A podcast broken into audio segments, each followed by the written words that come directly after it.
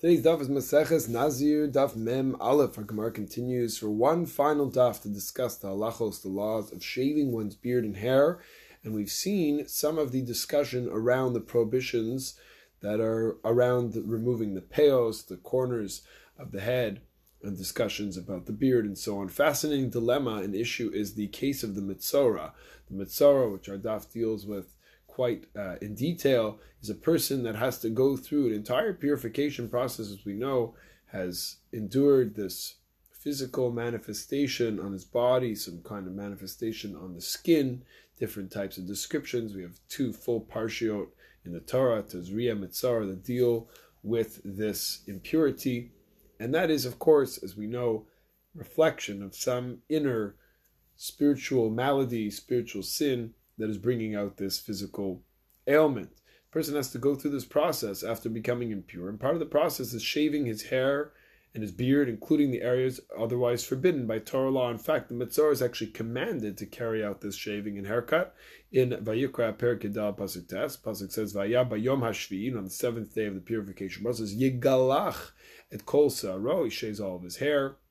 At Roshov, at Tzikano, at Gabot Einav, he has to take off the hair of his head the beard, even his eyebrows, all the hair that's on that part of the body. Our Gemara Nama Beis explains that this reality is an application of Aseh Docheh Lo Ta'aseh. You have a positive commandment and it pushes away the negative commandment. That's the principle that's at play that enables this law to even to even go to even go through. The Gemara explains the need of the Torah to emphasize both cutting of the beard and hair of the Mitzorah so as not to misguide people into thinking that the prohibition of of destroying the corners of the head is uh, to, to, cutting them is only when you are just removing that area. But if you shave the entire head and also happen to remove the peos, don't worry about it at all. Therefore, the Torah teaches no the halacha of hakafas harosh, of taking off the corners by the mitzora, is to teach the limited permissible case, and only in the case of mitzora, otherwise it's not allowed.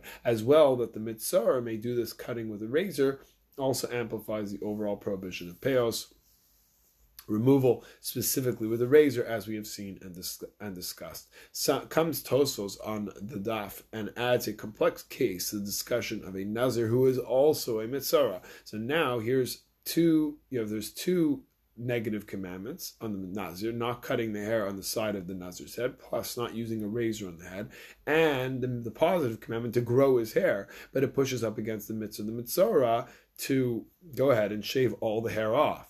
So it's quite a strong argument in each direction. Tosfos presents two answers. One is that the Torah is unequivalent. It says, Bayom he's going to shave it on the set.